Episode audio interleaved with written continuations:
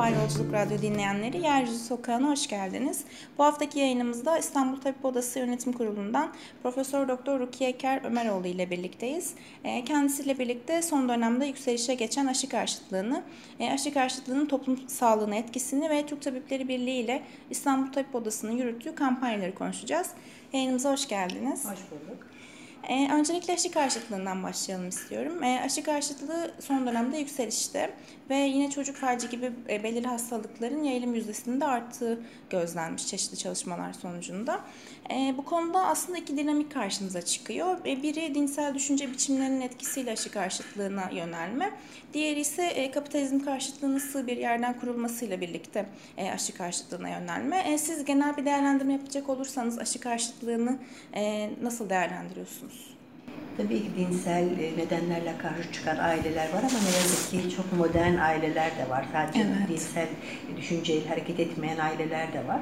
Birkaç sebebe dayanıyor bu. Bir tanesi e, aşılarla e, hastalıklar arasında ilişki kuran birkaç yayın yüzünden bu iş başlamış.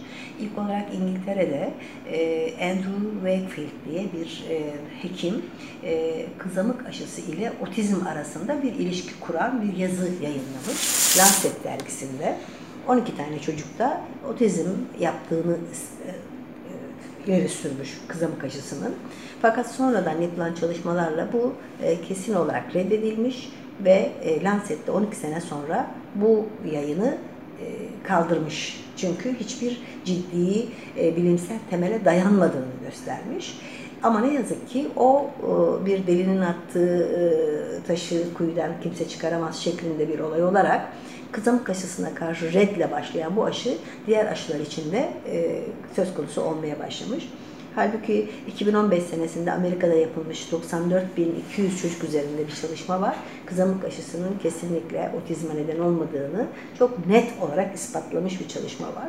Ama bir kere böyle bir şey çıkınca yok içindeki alüminyum, yok içindeki civa aşılar çocukları hasta ediyor diye bir görüş ortaya atılmış.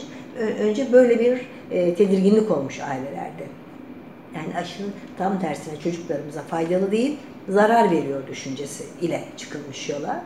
Onun dışında e, firmaların bu aşıları e, işte satmak için kar elde etmek amacıyla çıkardığı konusunda e, bir görüş var. Ama bu da şöyle bir mantıksal hataya e, çok açık. Çünkü firmalar hastalıkları önlemek neden istesinler? Aşıyla yapabilecekleri, kazanabilecekleri paranın mislilerce fazlasını o hastalıklar ortaya çıkarsa onları tedavi etmek için kazanabileceklerken neden böyle bir şey yapsınlar? Bunun da bir mantıklı tarafı yok. Kesinlikle e, aşı yapan, üreten firmalar e, çocuklar hastalanmasın, ölmesinler diye bu işleri yapıyorlar. Tabii ki ben aşı ve ilaç endüstrisini savunuyor değilim. Bir sürü başka şeyler olabilir işin altında. Ama temel aşı programındaki aşılar için böyle bir şey düşünmek çok yanlış. Temel aşı programındaki aşıların çok büyük bir kısmı gerçekten çocuk aşılanmazsa onun ölümüne yol açabilen hastalıklar. Kızamık olsun, e, boğmaca olsun, çocuk felci olsun, e, difteri olsun, tetanoz olsun bunlar yapılmazsa eğer çocuklar ölüyorlar bu yüzden.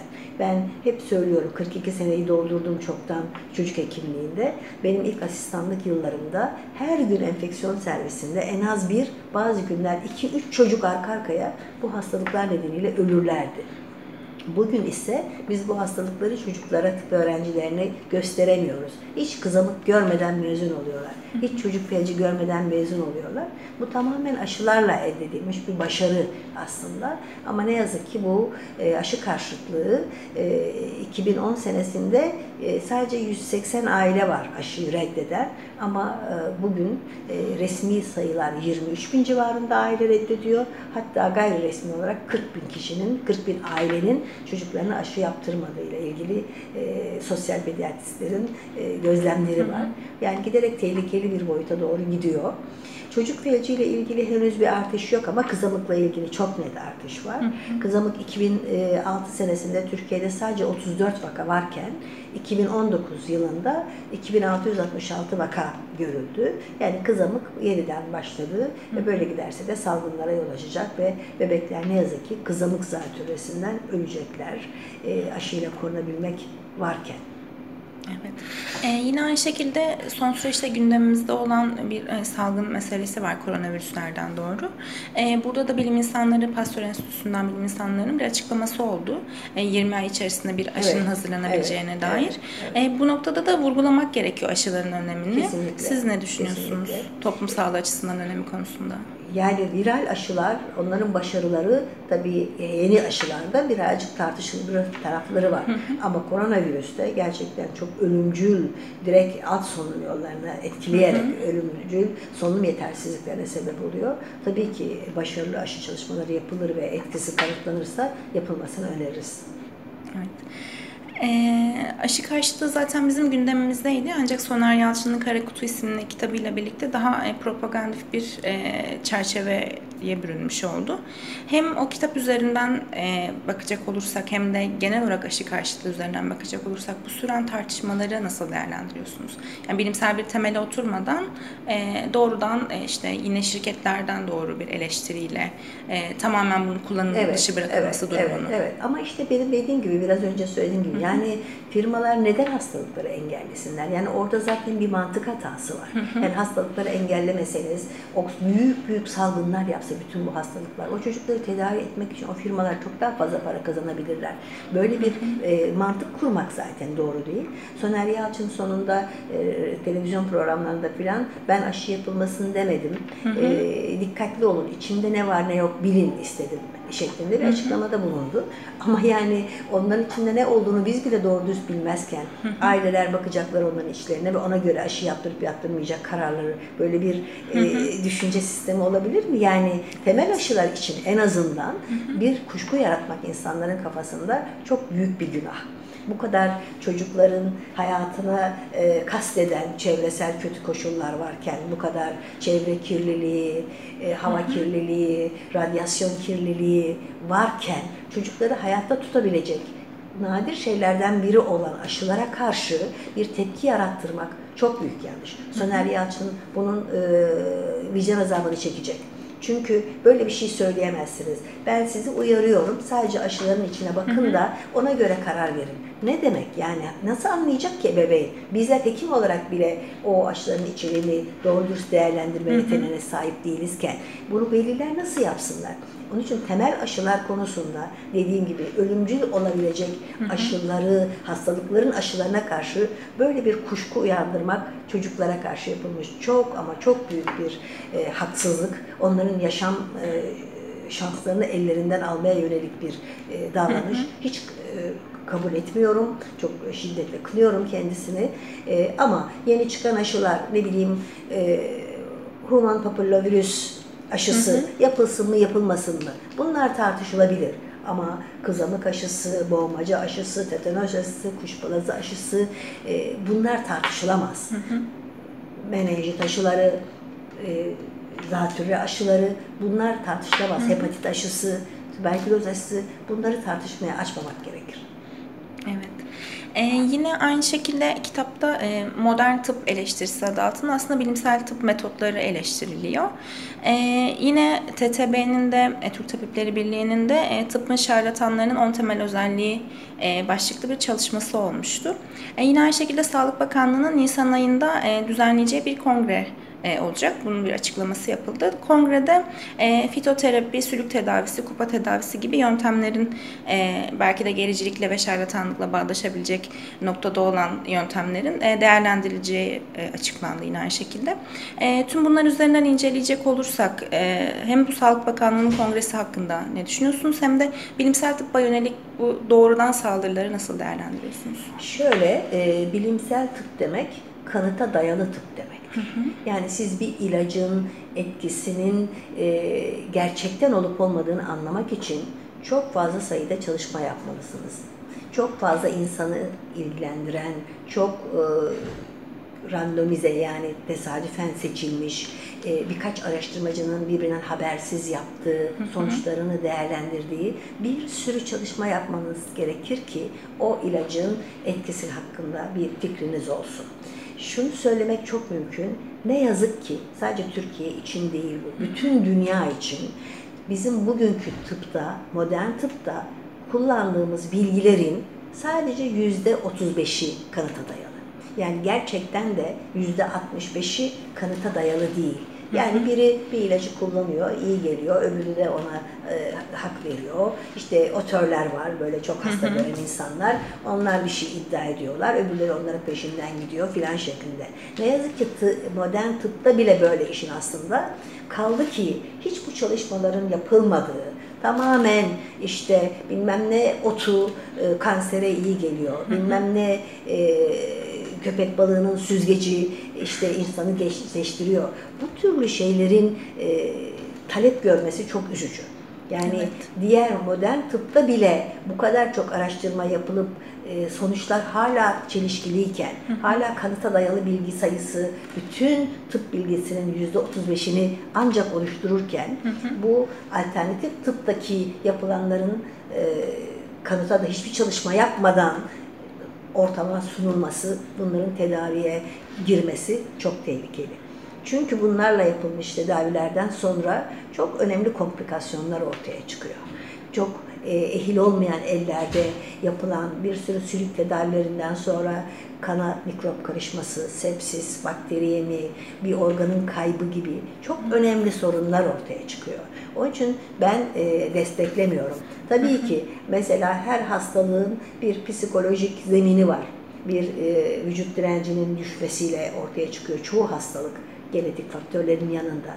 Bunlarla ilgili alternatif değil ama destekleyici tıp çalışmaları yapılabilir. Ama modern tıbbın alternatifini getirmek, bunlarla ilgili çalışma yaparsanız mesela e, zerdeçal son zamanlarda e, konuşuluyor. Kanserle ilgili etkisi Hı hı. ve birçok da çalışma yapılıyor hakikaten de. E, çok olumlu gelişmeler var. Bütün bu çalışmalardan sonra zerdeçalı kanserden korunmada önerebilirsiniz. Ama o çalışmalardan sonra önerebilirsiniz.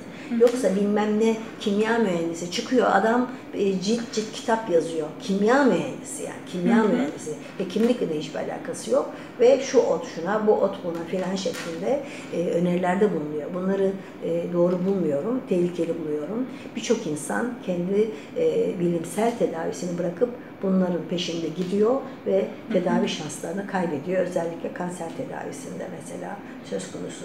Tabii ki kanser tedavisi de e, tıp sürekli gelişiyor. Bugün için o gerçekten çok ciddi yan etkileri olan e, kemoterapetik ilaçların ben eminim 20 sene sonra hay Allah biz ne yapmışız e, insanları iyileştireceğiz diye ne kadar çok zarar vermişiz onlara denilecek bir zaman gelecek. Çünkü hücreye özel kişiye özel ilaçlar çıkacak. Evet. Ama bütün bunlar yavaş yavaş olacak ve eminim gerçekleşecek. Ama bunlar dururken tutup da e, otlarla kansere tedavi e, şansı aramak çok doğru bir şey değil. Evet. Ee, Türk Tabipleri Birliği geçtiğimiz dönemlerde e, yayınlanan e, Savaş bir Halk Sağlığı Sorunudur başlıklı açıklama nedeniyle hedef alınmıştı. Böyle bir dönem vardı. E, aslında hekimlerin haklarını talep etmek ve halk sağlığının korunabilmesi açısından mücadele eden bir meslek örgütü. Evet. Ee, yine bu sene de güvenlik soruşturmalarına ilişkin çalışmaları var, başka çalışmaları da var.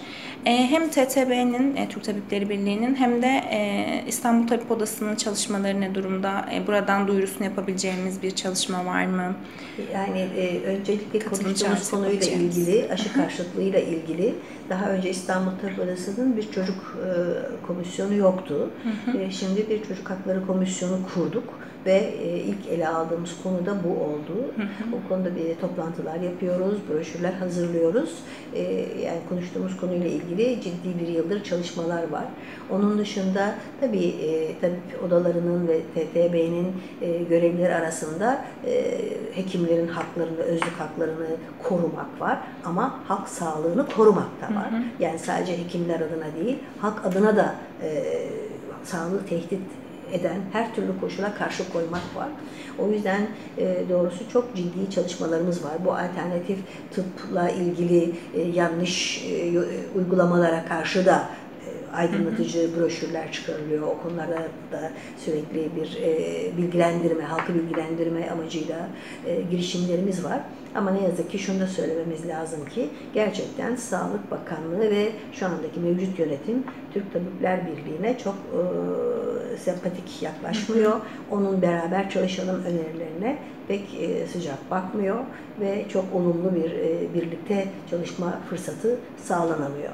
Ama Türk Tabipler Birliği gerçekten her konuda hem hekimlerin e, özlük hakları olsun hem de halkın sağlığını direkt ilgilendiren, onu tehdit eden e, çevre sağlığı da bunun içinde olmak üzere hı hı. işte ormanların, taş ocaklarının her şey konuda çünkü e, hekimlik önce koruyucu hekimlikle başlar önce insanların hasta olmasına engel olmanızla başlar.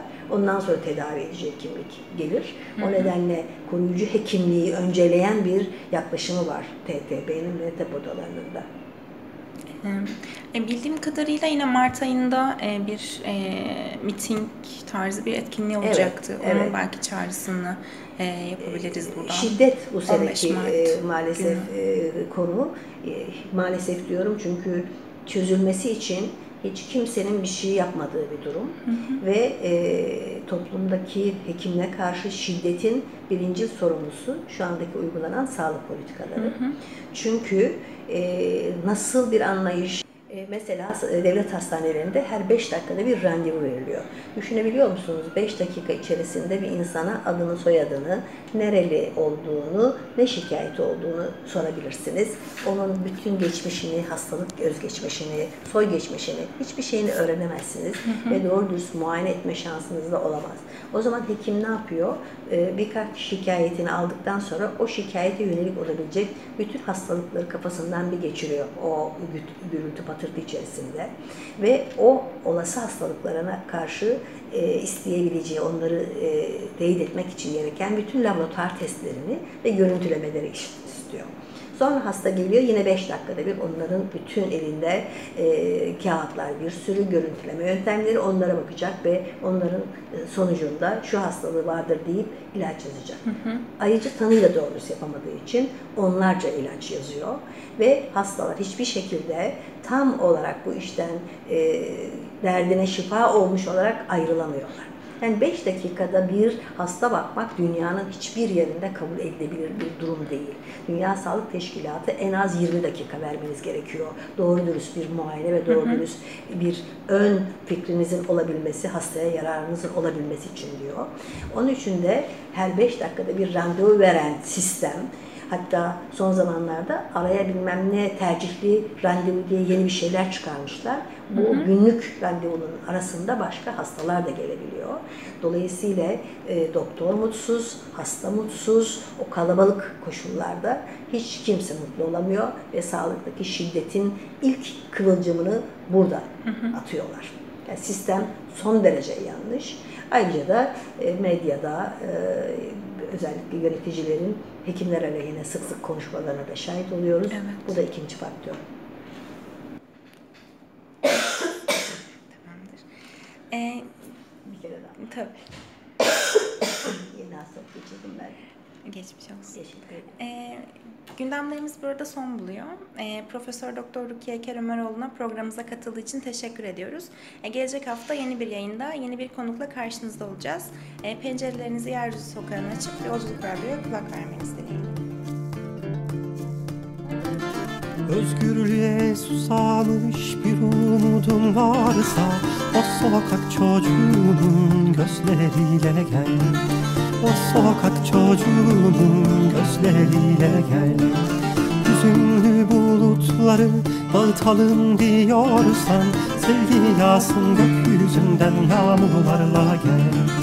Sevgi yağsın gökyüzünden yağmurlarla gel. Kanadımda umut Mekanın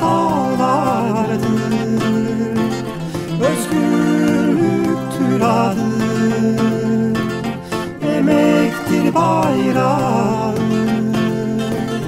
Emek bir el uzat türkülerle gel. Kralın zincirleri halaylarla gel. Umut olsun gülüşün yüreğinle gel. Gökyüzü bizden yana kucakla da gel